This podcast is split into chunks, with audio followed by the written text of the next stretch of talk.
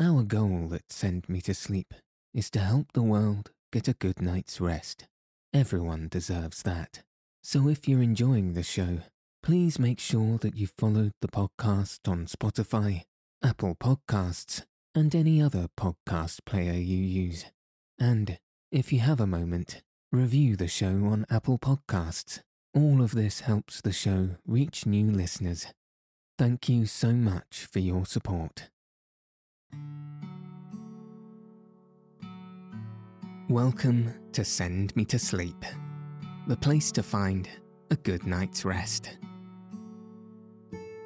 My name's Andrew, and I'm so pleased you've joined me tonight and taken this time for yourself to ensure you get a peaceful night's sleep.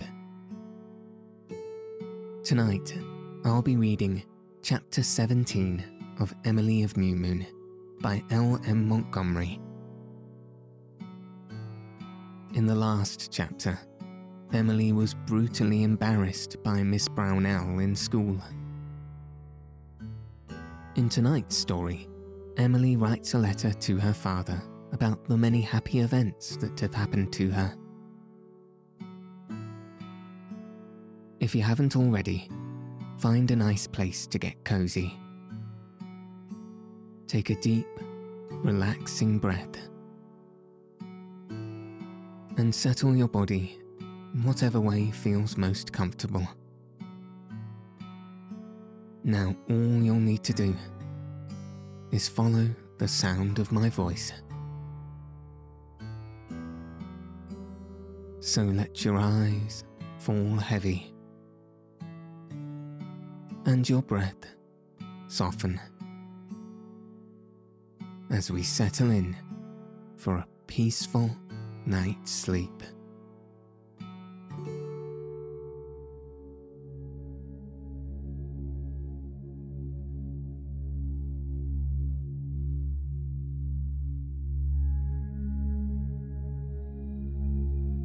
Chapter 17 Living Epistles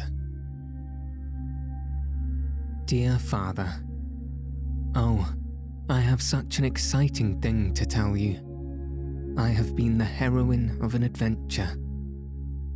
One day last week, Isla asked me if I would go and stay all night with her because her father was away and wouldn't be home till very late. And Isla said she wasn't frightened, but very lonesome. So I asked Aunt Elizabeth if I could. I hardly dared hope, dear father, that she would let me for she doesn't approve of little girls being away from home at night. But to my surprise, she said I could go very kindly. And then I heard her say, in the pantry, to Aunt Laura, It is a shame the way the doctor leaves that poor child so much alone at nights. It is wicked of him. And Aunt Laura said the poor man is warped. You know, he was not a bit like that before his wife.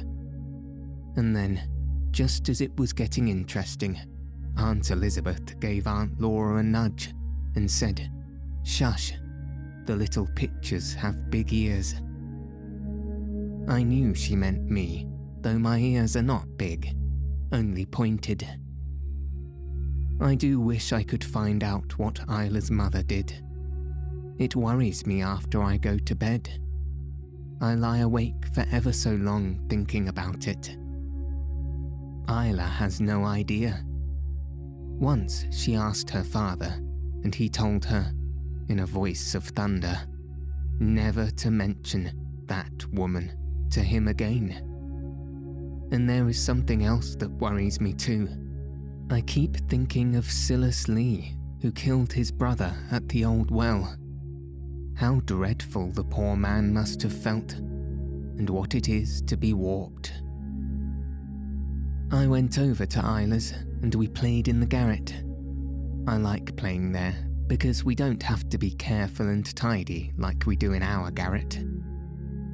Isla's garret is very untidy and can't have been dusted for years. The rag room is worse than the rest. It is boarded off at one end of the garret and it is full of clothes and bags and rags and broken furniture. I don't like the smell of it. The kitchen chimney goes up through it, and things hang around it, or did. For all this is in the past now, dear father. When we got tired playing, we sat down on an old chest and talked. This is splendid in daytime, I said, but it must be awfully weird at night. Mice, said Isla, and spiders and ghosts. I don't believe in ghosts, I said scornfully. There isn't any such thing. But maybe there is for all that, dear father. I believe this garret is haunted, said Isla. They say garrets always are. Nonsense, I said. You know, dear father, it would not do for a new moon person to believe in ghosts. But I feel very weird. It's easy to talk, said Isla, beginning to be mad, though I wasn't trying to run down her garret. But you wouldn't stay here alone at night. I wouldn't mind it a bit, I said. Then I dare you to do it, said Isla. I dare you to come up here at bedtime and sleep here all night. Then I saw I was in an awful scrape, dear father. It is a foolish thing to boast. I knew not what to do. It was dreadful to think of sleeping alone in the garret, but if I didn't, Isla would always cast it up to me whenever we fought, and worse than that, she would tell Teddy, and he would think me a coward. So I said proudly, I'll do it, Isla Burnley, and I'm not afraid to either. But oh, I was, inside. The mice will run over you, said Isla. Oh, I wouldn't be you for the world. It was mean of Isla to make things worse than they were, but I could feel she admired me too, and that helped me a great deal. We dragged an old feathered bed out of the rag room, and Isla gave me a pillow and half her clothes. It was dark by this time, and Isla wouldn't go up into the garret again. So I said my prayers very carefully, and then I took a lamp and started up. I'm so used to candles now that the lamp made me nervous. Isla said I looked scared to death. My knees shook, dear father, but for the honour of the stars, and the Murrays too, I went on. I had undressed in Isla's room, so I got right into bed and blew out the lamp. But I couldn't go to sleep for a long time. The moonlight made the garret look weird. I don't know exactly what weird means, but I feel the garret was it. The bags and old clothes hanging from the beams looked like creatures. I thought I need not be frightened. The angels are here. But then I felt as if I would be as much frightened of the angels as of anything else. And I could hear rats and mice scrambling over things. I thought, what if a rat was to run over me? And then I thought that next day I would write out a description of the garret by moonlight and my feelings. At last, I heard the doctor driving in, and then I heard him knocking round in the kitchen, and I felt better. And before long, I went to sleep, and I dreamed a dreadful dream. I dreamed the door of the rag room opened, and a big newspaper came out and chased me all around the garret and then it went on fire, and I could smell the smoke plain as plain, and it was just on me when I screamed and woke up. I was sitting right up in bed, and the newspaper was gone, but I could smell smoke still. I looked at the rag room door, and smoke was coming out under it, and I saw firelight through the cracks of the boards. I just yelled at the top of my voice and tore down to Isla's room, and she rushed across the hall and woke her father. He said damn, but he got right up Then all three of us kept running up and down the garret stairs with pails of water, and we made an awful mess, but we got the fire out. It was just the bags of wool that had been hanging close to the chimney that caught fire.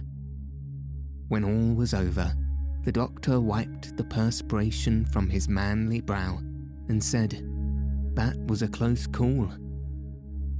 A few minutes later would have been too late. I put on a fire when I came in to make a cup of tea, and I suppose those bags must have caught fire from a spark. I see there's a hole here where the plaster has been tumbled out. I must have this whole place cleaned out. How in the world did you come to discover the fire, Emily? I was sleeping in the garret, I said.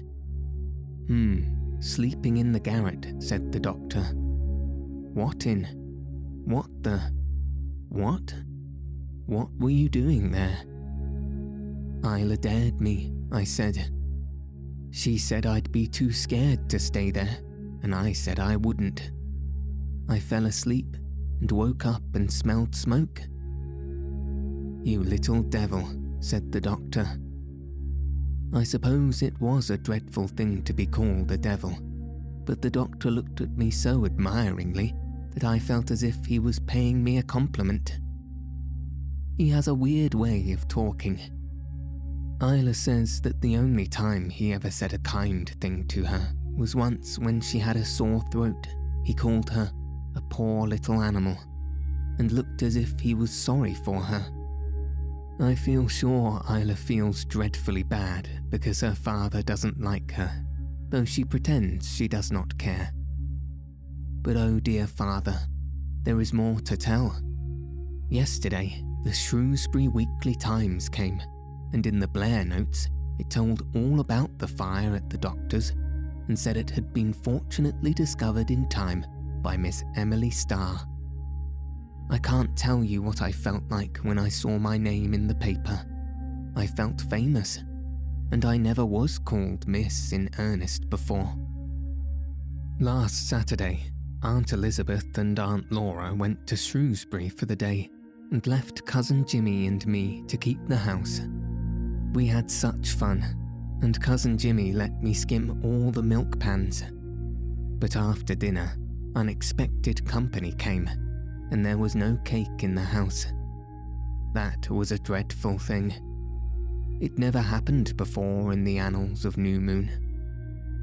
Aunt Elizabeth had toothache all day yesterday, and Aunt Laura was away at the Priest Pond visiting Great Aunt Nancy, so no cake was made. I prayed about it, and then I went to work and made a cake by Aunt Laura's receipt, and it turned out all right. Cousin Jimmy helped me set the table and get supper, and I poured the tea and never slopped any over in the saucers. You would have been proud of me, Father. Mrs. Lewis took a second piece of cake and said I would know Elizabeth Murray's cake if I found it in Central Africa. I said not a word for the honour of the family, but I felt very proud. I had saved the Murrays from disgrace when Aunt Elizabeth came home and heard the tale, she looked grim and tasted a piece that was left, and then she said, Well, you've got some Murray in you anyway. That is the first time Aunt Elizabeth has ever praised me. She had three teeth out, so they will not ache any more. I'm glad for her sake. Before I went to bed, I got the cookbook and picked out all the things I'd like to make queen pudding, sea foam sauce, black eyed Susans, pigs in blankets. They sounded just lovely. I can see such beautiful fluffy white clouds over Lofty John's bush. I wish I could soar up and drop right into them. I can't believe they would be wet and messy like Teddy says. Teddy cut my initials and his together on the monarch of the forest, but somebody has cut them out. I don't know whether it was Perry or Isla. Miss Brownell hardly ever gives me good deportment marks now, and Aunt Elizabeth is much displeased on Friday nights, but Aunt Laura understands. I wrote an account of the afternoon when Miss Brownell made fun of my poems and put it in an old envelope and wrote Aunt Elizabeth's name on it and put it among my papers. If I die of consumption, Aunt Elizabeth will find it and know the rights of it and mourn that she was so unjust to me. But I don't think I will die because I'm getting much fatter and Isla told me she heard her father tell Aunt Laura I would be handsome if I had more colour. Is it wrong to want to be handsome, dearest father? Aunt Elizabeth says it is, and when I said to her, Wouldn't you like to be handsome? Aunt Elizabeth, she seemed annoyed about something. Miss Brownell has had a spite at Percy ever since that evening and treats him very mean but he is meek and says he won't kick up a fuss in school because he wants to learn and get ahead. He keeps saying his rhymes are as good as mine, and I know they are not, and it exasperates me. If I don't pay attention all the time in school, Miss Brownell says, I suppose you are composing poetry, Emily, and then everybody laughs. No, not everybody. I must not exaggerate. Teddy and Perry and Isla and Jenny never laugh. It is funny that I like Jenny so well now, and I hated her so that first day in school. Her eyes are not piggy after all. They are small, but they are jolly and twinkly. She is quite popular in school. I do hate Frank Barker. He took my new reader and wrote in a big sprawly way all over the front page Steal not this book for fear of shame, for on it is the owner's name. And when you die, the Lord will say, Where is that book you stole away? And when you say you do not know, the Lord will say, Go down below. That is not a refined poem, and besides, it is not the right way to speak about God. I tore out the leaf and burned it, and Aunt Elizabeth was angry, and even when I explained why, her wrath was not appeased. Isla says she's going to call God Allah after this. I think it is a nicer name myself. It is so soft and doesn't sound so stern, but I fear it's not religious enough. May 20th. Yesterday was my birthday, dear father. It will soon be a year since I came to New Moon. I feel as if I had always lived here. I have grown two inches. Cousin Jimmy measured me by a mark on the dairy door. My birthday was very nice. Aunt Laura made a lovely cake and gave me a beautiful new white petticoat with an embroidered flounce. She had run a blue ribbon through it, but Aunt Elizabeth made her pull it out. And Aunt Laura also gave me that piece of pink satin brocade in her bureau drawer. I have longed for it ever since I saw it, but never hoped to possess it. Isla asked me what I meant to do with it, but I don't mean to do anything with it. Only keep it up here in the garret with my treasures and look at it, because it is beautiful. Aunt Elizabeth gave me a dictionary. That was a useful present. I feel I ought to like it. You will soon notice an improvement in my spelling, I hope. The only trouble is when I'm writing something interesting, I get so excited, it is just awful to have to stop and hunt up a word to see how it is spelt. I looked up ween in it, and Miss Brownell was right. I did not know what it really meant. It rhymed so well with sheen, and I thought it meant to behold or see, but it meant to think. Cousin Jimmy gave me a big, thick, blank book. I'm so proud of it. It will be so nice to write pieces in. But I will still use the letter bills to write to you, dear father, because I can fold each one up by itself and address it like a real letter. Teddy gave me a picture of myself. He painted it in watercolours and called it The Smiling Girl. I look as if I was listening to something that made me very happy. Isla says it flatters me. It doesn't make me better looking than I am. It does make me better looking than I am, but not any better looking than I would be if I could have a bang.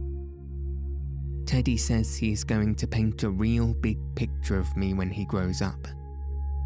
Perry walked all the way to Shrewsbury to get me a necklace of pearl beads and lost it.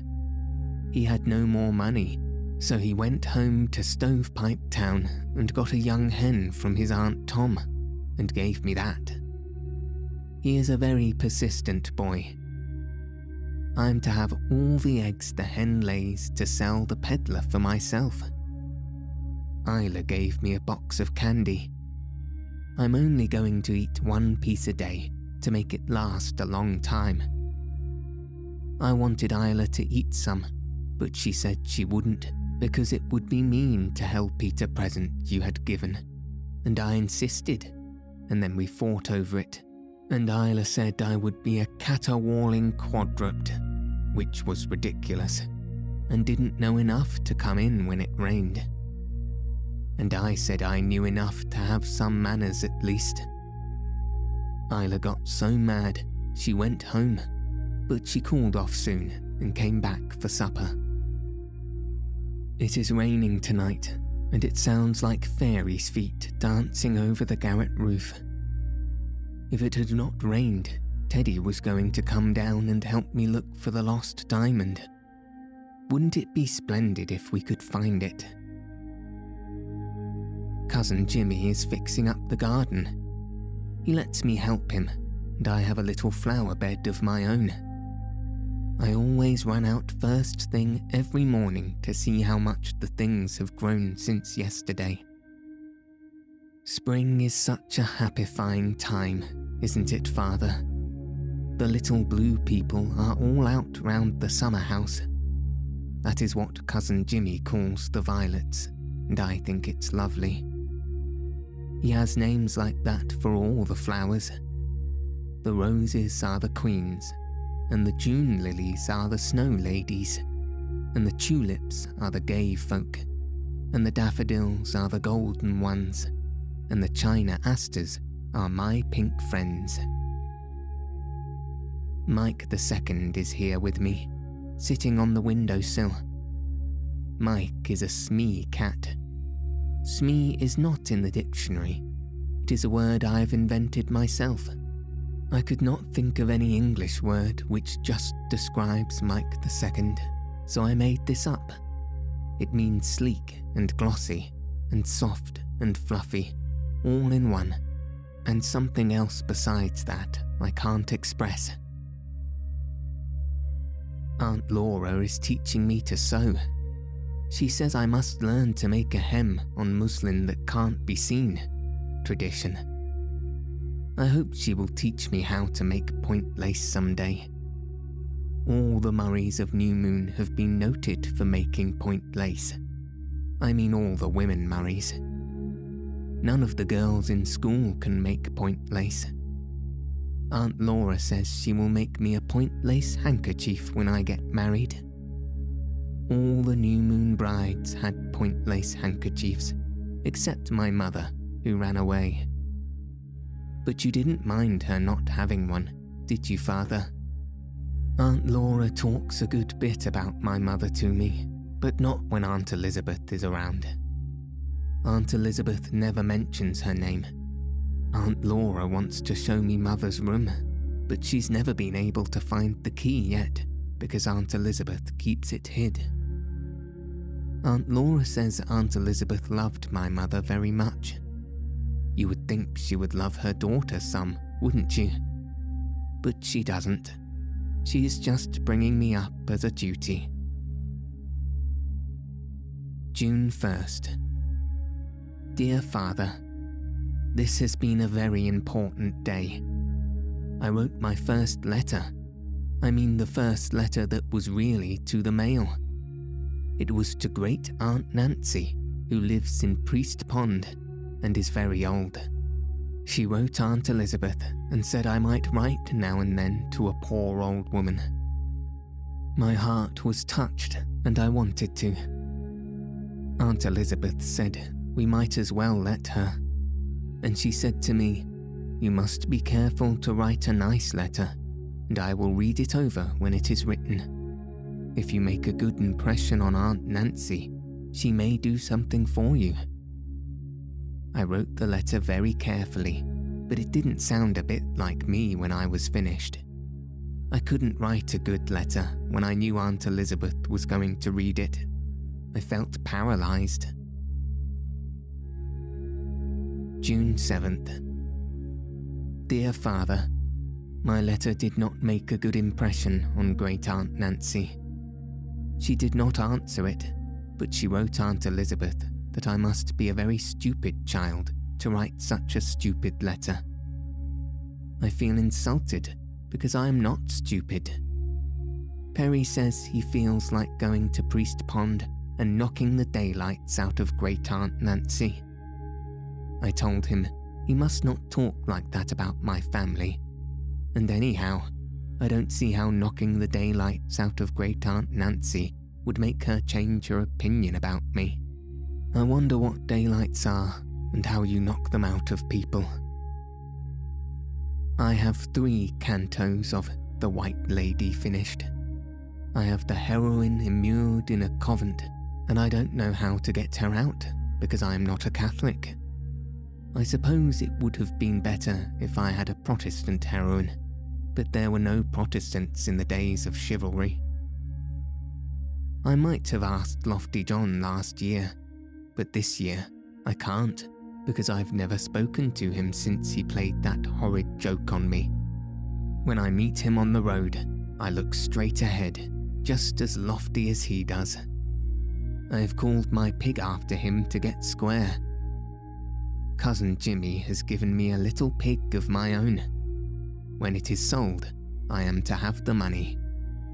I mean to give some for missionaries and put the rest in the bank to go to my education. And I thought if I ever had a pig, I would call it Uncle Wallace. But now it does not seem to me proper to call pigs after your uncles, even if you don't like them. Teddy and Perry and Isla and I play we are living in the days of chivalry, and Isla and I are distressed damsels rescued by gallant knights. Teddy made a splendid suit of armour out of an old barrel stave. Then Perry made a better one out of an old tin boiler hammered flat, with a broken saucepan for a helmet. Sometimes we play at the Tansy Patch, I have a weird feeling that Teddy's mother hates me this summer. Last summer, she just didn't like me. Smoke and Buttercup are not there now. They disappeared mysteriously in the winter.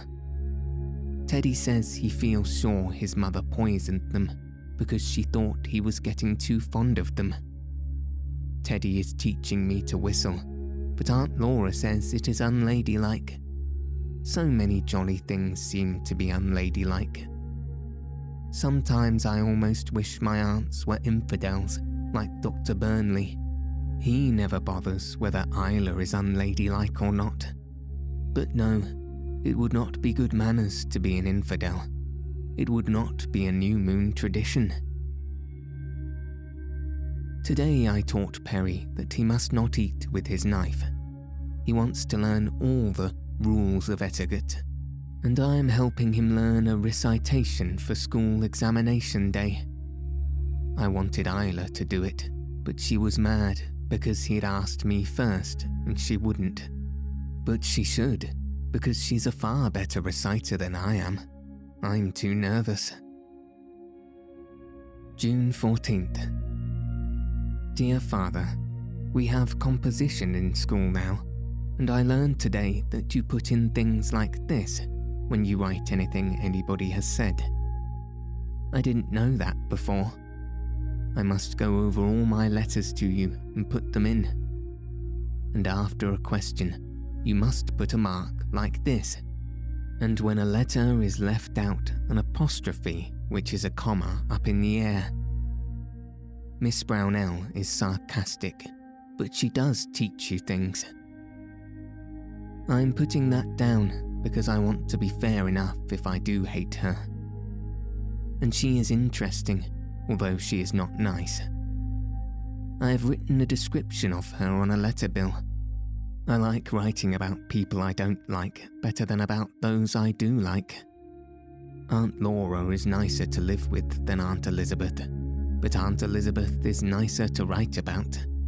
I can describe her faults, but I feel wicked and ungrateful if I say anything that is not complimentary about dear Aunt Laura. Aunt Elizabeth has locked her books away and says I'm not to have them till I'm grown up. Just as if I wouldn't be careful of them, dear father. She says I wouldn't because she found that when I was reading one of them, I put a tiny pencil dot under every beautiful word. It didn't hurt the book a bit, dear father. Some of the words were dingles, pearled, musk, dappled, intervals, glen, bosky, piping, shimmer, crisp, beechen, ivory. I think those are all lovely words, Father. Aunt Laura lets me read her copy of A Pilgrim's Progress on Sundays. I call the big hill in the road to the White Cross the Delectable Mountain because it is such a beautiful one. Teddy lent me three books of poetry. One of them was Tennyson, and I have learned the bugle song off by heart, so I will always have it. One was Miss Browning. She is lovely. I would like to meet her. I suppose I will when I die, but that may be a long time away. The other was just one poem called Sohrab and Rustum. After I went to bed, I cried over it. Aunt Elizabeth said, What are you sniffling about? I wasn't sniffling. I was weeping sore. She made me tell her, and then she said, You must be crazy. But I couldn't go to sleep until I had thought out a different end for it, a happy one. June 25th.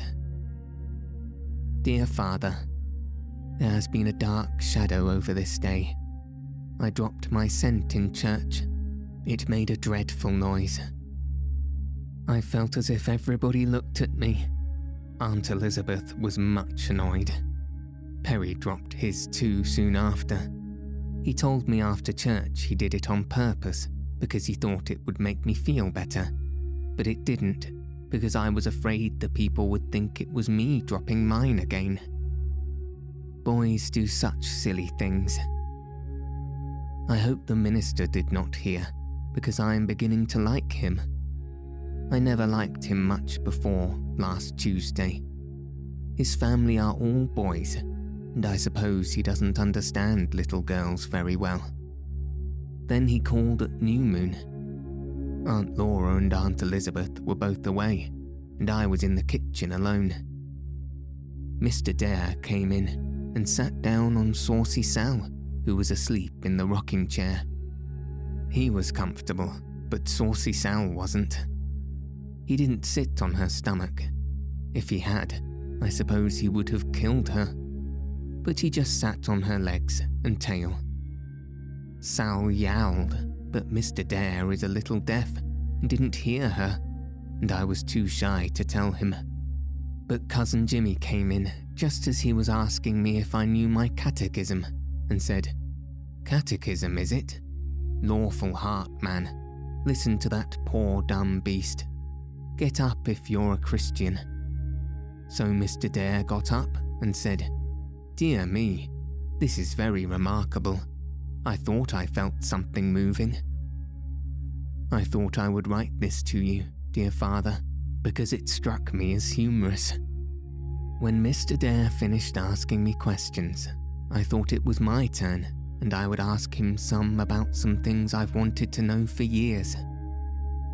I asked him if he thought God was very particular about every little thing that I did, and if he thought my cats would go to heaven. He said he hoped I never did wrong things, and that animals had no souls. And I asked him why we shouldn't put new wine in old bottles. Aunt Elizabeth does with her dandelion wine, and the old bottles do just as well as the new ones. He explained quite kindly that the Bible bottles were made of skin and got rotten when they were old. It made it quite clear to me. Then I told him I was worried because I knew I ought to love God better than anything, but there were things I loved better than God. He said, What things? And I said flowers, and stars, and the Wind Woman, and the three princesses, and things like that. And he smiled and said, But they are just a part of God, Emily. Every beautiful thing is. And all at once, I liked him ever so much and didn't feel shy with him anymore. He preached a sermon on heaven last Sunday. It seemed like a dull place. I think it might be more exciting than that. I wonder what I will do when I go to heaven, since I can't sing. I wonder if they will let me write poetry. But I think church is interesting. Aunt Elizabeth and Aunt Laura always read their Bibles before the service begins but I like to stare around and see everybody and wonder what they are thinking of. It's so nice to hear the silk dresses swishing up the aisles. Bustles are very fashionable now, but Aunt Elizabeth will not wear them. I think Aunt Elizabeth would look funny with a bustle. Aunt Laura wears a very little one. Your loving daughter, Emily B. Starr.